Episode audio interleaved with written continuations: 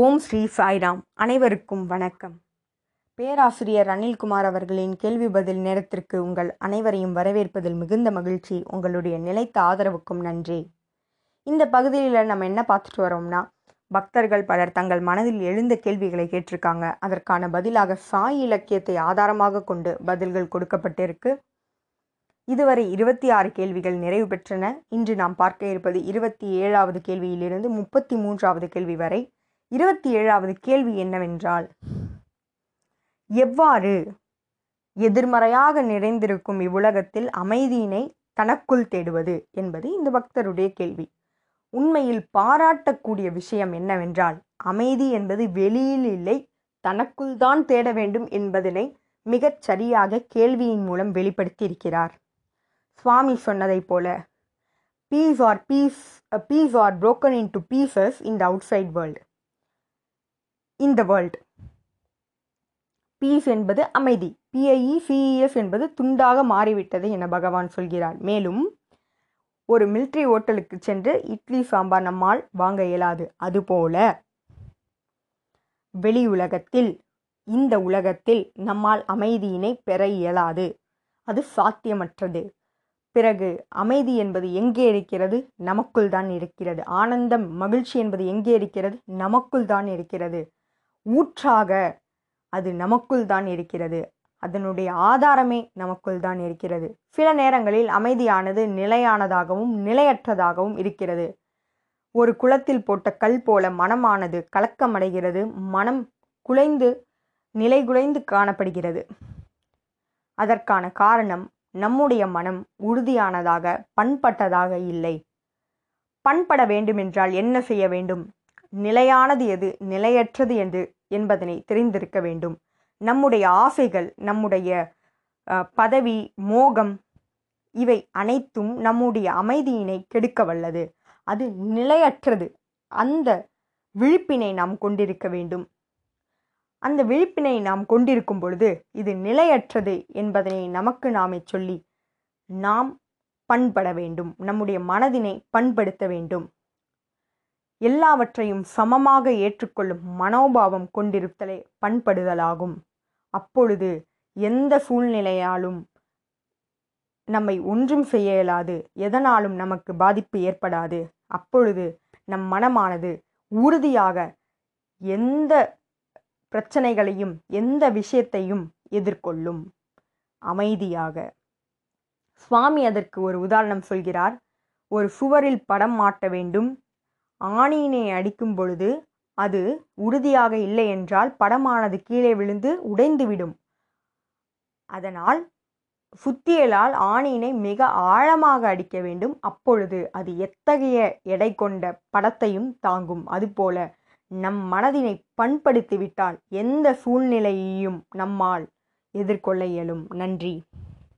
அடுத்த கேள்வி என்னவென்றால் அதாவது இந்த பக்தர் சொல்லியிருக்கிறார் மற்றவர்களுடைய தவறை நான் சுட்டிக்காட்ட இயலவில்லை. ஆனால் என்னை சுற்றி பலர் சுயநலம் மிக்கவராக இருப்பதால் என்னுடைய குணத்தை இழந்து நானும் அவர்களைப் போல என்னுடைய குணத்தினை இழந்துவிட்டேன் என இவர் கூறியிருக்கிறார். மேலும் அவ்வாறு இழந்ததால் இந்த உலகத்தில் வாழ தகுதியற்றவர் போல நினைக்கிறேன் இதற்கு நான் என்ன செய்ய வேண்டும் என்பது இந்த பக்தருடைய கேள்வி. முதலில் நம் சுவாமியை நாம் முன்னுதாரணமாக கொண்டு ஒரு விஷயத்தை தெரிந்து கொள்வோம். சுவாமி என்ன நடந்த போதிலும் யார் அன்பு செலுத்திய போதிலும் அன்பு செலுத்தாத போதிலும் போற்றிய போதிலும் விமர்சித்த போதிலும் சுவாமி என்றுமே தன்னுடைய கல்யாண குணங்களை குணங்களை மாற்றிக்கொண்டதே இல்லை. சுவாமியின் குணம் சேவை செய்வது அன்பு செலுத்துவது அன்பினை கொடுத்து கொண்டே இருப்பது. என்ன நடந்த போதிலும் தன்னுடைய சிறு வயதில் தன்னுடைய அண்ணனின் மனைவி துன்புறுத்திய போதும் அவர்களுக்கு மீண்டும் சேவை செய்தவர். அவர்களுக்கு சென்று தன்னுடைய தோள்களில் தண்ணீரை சுமந்து வந்தார். மேலும் அவர்களுக்கு உதவியாக இருந்தார் அன்பு செலுத்தி கொண்டே இருந்தார். அவர்கள் அன்பு செலுத்தாத போதும் சுவாமி அன்பு செலுத்தினார். அதுவே நிலையானது. அதுவே குணத்தை மாற்றிக்கொள்ளாது இருப்பது. சுவாமி இன்னொரு உதாரணத்தையும் சொல்லியிருக்கிறார். ரமண மகரிஷி அவர் ஒரு முறை நடந்து சென்று கொண்டிருந்த பொழுது ஒரு குளத்தில் தேளானது தத்தளித்து கொண்டிருந்தது. அதனை தண்ணீரிலிருந்து இவர் எடுத்துவிட்டார். அப்பொழுது அது இவரை கொட்டிவிடுகிறது. மீண்டும் தண்ணீரில் விட்டு விடுகிறார் பிறகு திரும்பவும் எடுக்கிறார் திரும்பவும் எடுக்கிறார். மீண்டும் அது கொட்டி விடுகிறது திரும்பவும் விட்டு விடுகிறார் இது நிகழ்ந்து கொண்டே இருக்கிறது. கடைசியில் அந்த தேளினை அவர் வெளியே எடுத்து விடுகிறார். அப்பொழுது அந்த வழி சென்ற ஒரு மனிதர் அவரிடம் கேட்ட கேள்வி தேள் கொட்டும் என்பது தெரிந்திருந்தும் ஏன் இந்த முயற்சியினை கைவிடாமல் இருக்கிறீர்கள் என்பது அந்த நபருடைய கேள்வி. அதற்கு ரமண மகரிஷி அவர்கள் கொடுத்த பதில் என்னவென்றால் தேல் தன்னுடைய குணத்தை மாற்றிக்கொள்ளாமல் கொட்டுவது அதனுடைய குணம் அதனை மாற்றிக்கொள்ளாமல் இருக்கிறது. ஆனால் நான் என் குணத்தை மாற்றிக்கொள்ள இயலாது. அதுவே ஒரு ஒரு பிராணியே அதனுடைய குணத்தை மாற்றிக்கொள்ளாமல் இருக்கும் பொழுது என்னுடைய குணம் என்பது யார் ஒருவர் வாழ்க்கையில் தத்தளிக்கிறாரோ அவர்களை அவர்களை கரையேற்றி அவர்களுக்கு உதவுவது என்பது என்னுடைய குணம். அதனை என்னால் மாற்றிக்கொள்ள இயலாது என அவர் கூறினார். எனவே என்ன நடந்த போதிலும் எத்தகைய சூழ்நிலை வந்த போதிலும் நம்முடைய குணத்திலிருந்து நம்முடைய இயற்கை குணத்திலிருந்து நாம் மாறாமல் இருக்க வேண்டும். நீங்கள் அன்பு செலுத்துபவராக இருப்பீர்களானால் அந்த அன்பினை தொடர்ந்து கொடுத்து கொண்டேர்கள் தீயவர்களுக்கும் கொடுத்து கொண்டேர்கள் இல்லை என்றால் விலகிவிடுங்கள் அவர்களை வெறுக்கக்கூடாது சுவாமி சொல்லியிருப்பது அதுதான். Never trust anybody love everybody never trust anybody யாரையும் நம்பாதீர்கள். ஆனால் யாரையும் வெறுக்காதீர்கள். எல்லோரிடமும் அன்பு செலுத்துங்கள். யாரையும் வெறுக்கக்கூடாது ஆனால் விலகிவிடலாம் நம்பக்கூடாது என பகவான் சொல்கிறார். இறைவன் ஒருவரே நிலையானவர். அவரை மட்டுமே நம்ப இயலும். அவரை மட்டுமே நம்ப முடியும். இதனை நாம் புரிந்து கொள்ள வேண்டும். நம்முடைய அமைதி மகிழ்ச்சி என்பது நம் கையில் இருக்க வேண்டும். நாமே அதனுடைய ஆதாரம் என்பதனை உணர வேண்டும். மற்றவர்களுடைய செயல்களால் நம்முடைய அமைதியும் மகிழ்ச்சியும் பாதிக்கப்படக்கூடாது. நம்முடைய நம்முடைய மகிழ்ச்சியும் அமைதியும் அதனுடைய திறவுகோலும் நம்மிடையே உள்ளது என்பதனை உணர வேண்டும். எந்த நேரத்திலும் நம்முடைய குணத்தை மாற்றக்கூடாது. நன்றி. இருபத்தி ஒன்பதாவது கேள்வி என்னவென்றால் அதாவது நல்லவராக இருப்பது நற்குணம் மிக்கவராக இருப்பது என்பது ஒரு பலவீனம் அதுதான் என்னுடைய பலவீனம். மேலும் என்னால் நிலையாக இருக்க இயலவில்லை இருக்க வேண்டும் என நினைக்கிறேன் ஆனால் என்னால் இருக்க முடியவில்லை. என்ன செய்வதென்றே தெரியவில்லை. எனக்கு தெரியும் இறைவன்தான் எவ்விடத்திலும் காப்பாற்ற வருவார் என்று. அப்படிப்பட்ட இறைவனிடம் எவ்வாறு எதிர்பார்க்காத அன்பினை செலுத்துவது என்பது இந்த பக்தருடைய கேள்வி. முதலில் ஒவ்வொரு பகுதியாக எடுத்துக்கொள்வோம். அவர் கூறியிருக்கிறார் நிலையாக இருக்க முடியவில்லை. நிலையாக இருக்க வேண்டும் என நினைக்கிறேன் ஆனால் நினை இருக்க முடியவில்லை என்பது இவர் கூறிய கூற்று. முதல் கூற்று என்னவென்றால் நற்குணம். அதனை பலம் அல்லாமல் பலவீனம் என எண்ணிக்கொண்டிருக்கிறார். எப்பொழுது அந்த பலவீனத்தை பலமாக எண்ணுகிறீர்களோ அப்பொழுது நீங்கள் உறுதி அடைந்து விடுவீர்கள். அப்பொழுது உங்களுடைய மனதில் உறுதி வந்துவிடும்.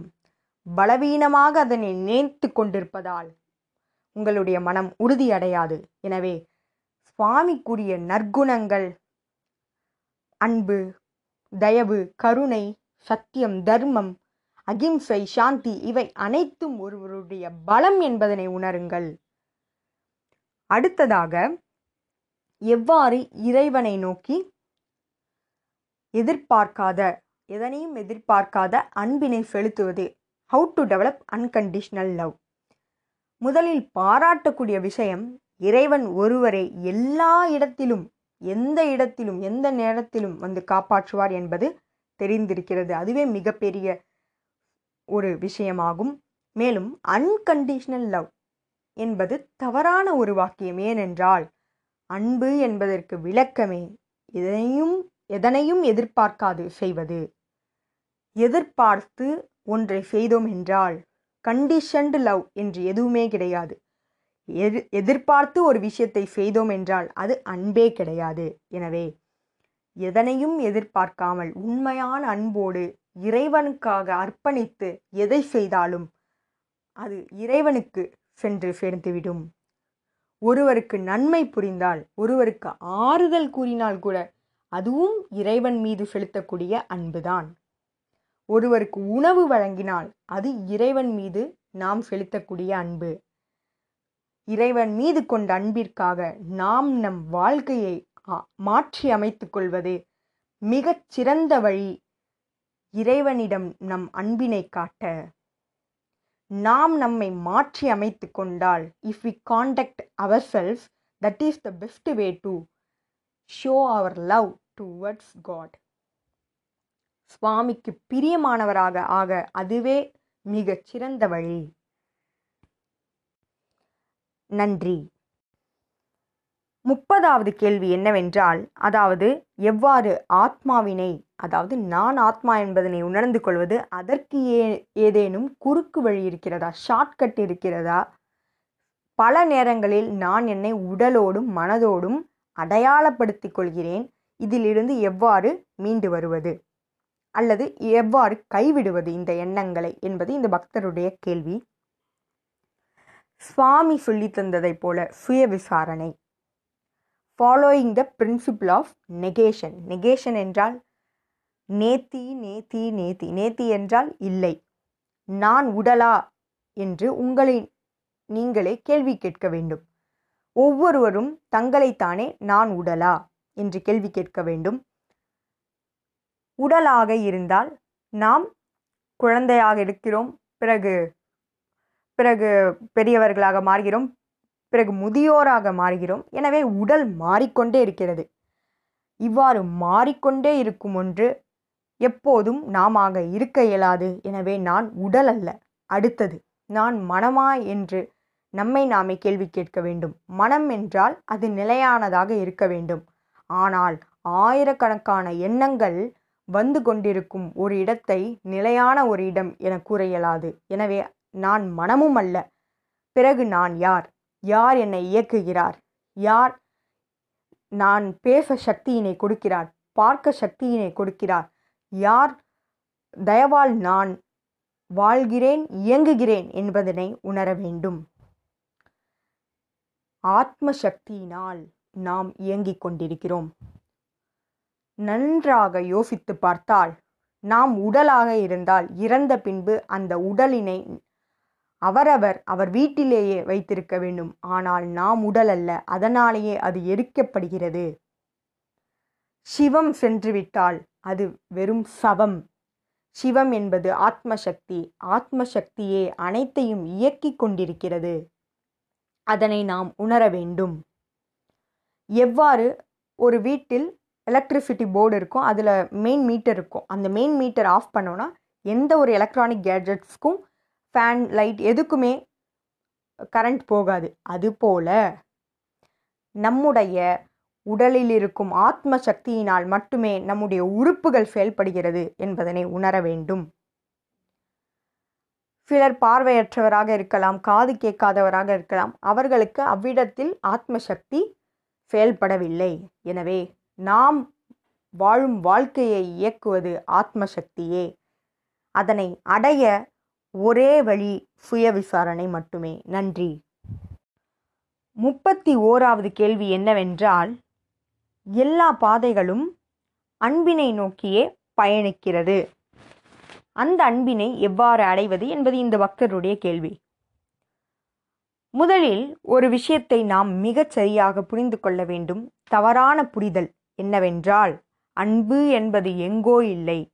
நீங்களே அன்பின் திருவுருவம் நீங்களே அந்த அன்பு. சுவாமி சொல்வது போல பிரேமாத்மஸ்வரூபம் நாம். எம்பாடிமெண்ட்ஸ் ஆஃப் லவ் பிரேமாத்மஸ்வரூபம். அப்படி இருக்கும் பொழுது how to reach the love எவ்வாறு அந்த அன்பினை அடைவது என்பது சாத்தியமற்ற ஒன்று. ஏனென்றால் நீங்களே அந்த அன்பு. அதாவது ஒரு ரயில் நிலையத்திற்கு ஒருவர் செல்ல வேண்டும் என வைத்துக்கொள்வோம் அவர் செல்ல நாம் இந்த வழி அந்த வழி என சொல்லலாம். ஆனால் ரயில் நிலையத்தில் இருந்து கொண்டே ரயில் நிலையத்திற்கு செல்ல வேண்டும் என்பது அர்த்தமற்ற ஒன்று. எனவே எல்லா பாதைகளும் இறைவனை அடைவதற்கான வழி.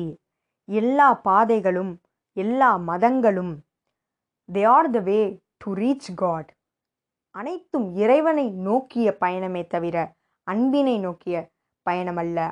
ஏனென்றால் நாமே அந்த அன்பு என்பதனை உணர வேண்டும். அந்த விழிப்புணர்வு இருந்தால் போதும். நாம் அந்த நிலையினை அடைந்து விடலாம். நாம் தான் அன்பு என்ற உண்மையினை உணர்ந்து கொண்டால் இறைவனை அடைந்து விடலாம். நன்றி. முப்பத்தி இரண்டாவது கேள்வி என்னவென்றால் அதாவது சுவாமி எல்லோரையும் திவ்ய ஆத்மஸ்வரூபம் தெய்வீகத்தின் ஸ்வரூபம் என சொல்கிறார்.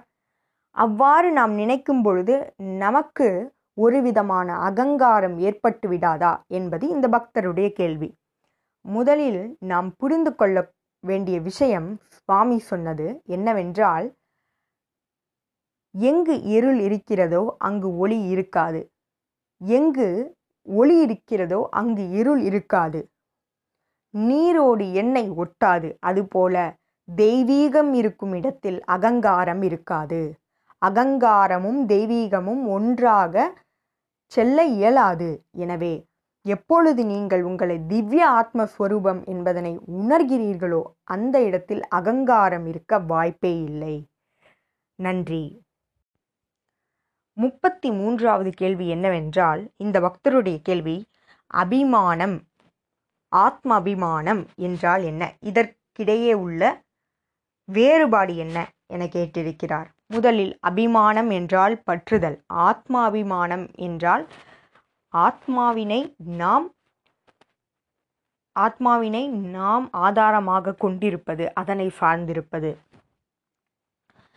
முதலில் அபிமானம் என்பது உலக விஷயத்தின் மேல் நாம் கொண்டிருக்கும் பற்றுதல். பதவி புகழ் ஆசைகள் இவற்றின் மீது நாம் கொண்டிருக்கும் விருப்பங்கள் அபிமானமாகும். ஆனால் ஆத்மாபிமானம் என்பது அது நமக்குள் இருப்பது வெளியுலகை சார்ந்ததல்ல. நமக்குள் இருக்கும் இறைவனை உணருதல் அதன் மூலம் ஆனந்தமடைதல். அபிமானம் கொள்வதால் உலக விஷயத்தில் அபிமானம் கொள்வதால் பற்றுதல் வைப்பதால் ஒருவருக்கு துன்பம் ஏற்படும். ஆனால் யார் ஒருவர் ஆத்மாபிமானம் கொண்டிருக்கிறாரோ? யார் ஒருவர் இறைவனோடு இறைவனை சார்ந்து இருக்கிறாரோ? அவருக்கு துன்பம் ஏற்படாது அவருக்கு ஆனந்தம் மட்டுமே ஏற்படும் என பகவான் சொல்கிறார். அவர் எந்த பிரச்சனை நடந்த போதிலும் மிகவும் மகிழ்ச்சியாக இருப்பார். அப்படிப்பட்ட நபர் அதாவது ஆத்மாபிமானம் கொண்ட நபர் எந்த சூழ்நிலையிலும் அமைதியாக இருப்பார் மகிழ்ச்சியாக இருப்பார். ஆனால் அபிமானம் கொண்டவர்கள் கவலை கலக்கம் இது அத்தனையும் இருக்கும். இதுவே இதற்கான வேறுபாடு. நன்றி. இதுபோல பல கேள்விகளோடு உங்களை அடுத்த வாரம் வந்து சந்திக்கிறேன். ஜெய் சாய்ராம்.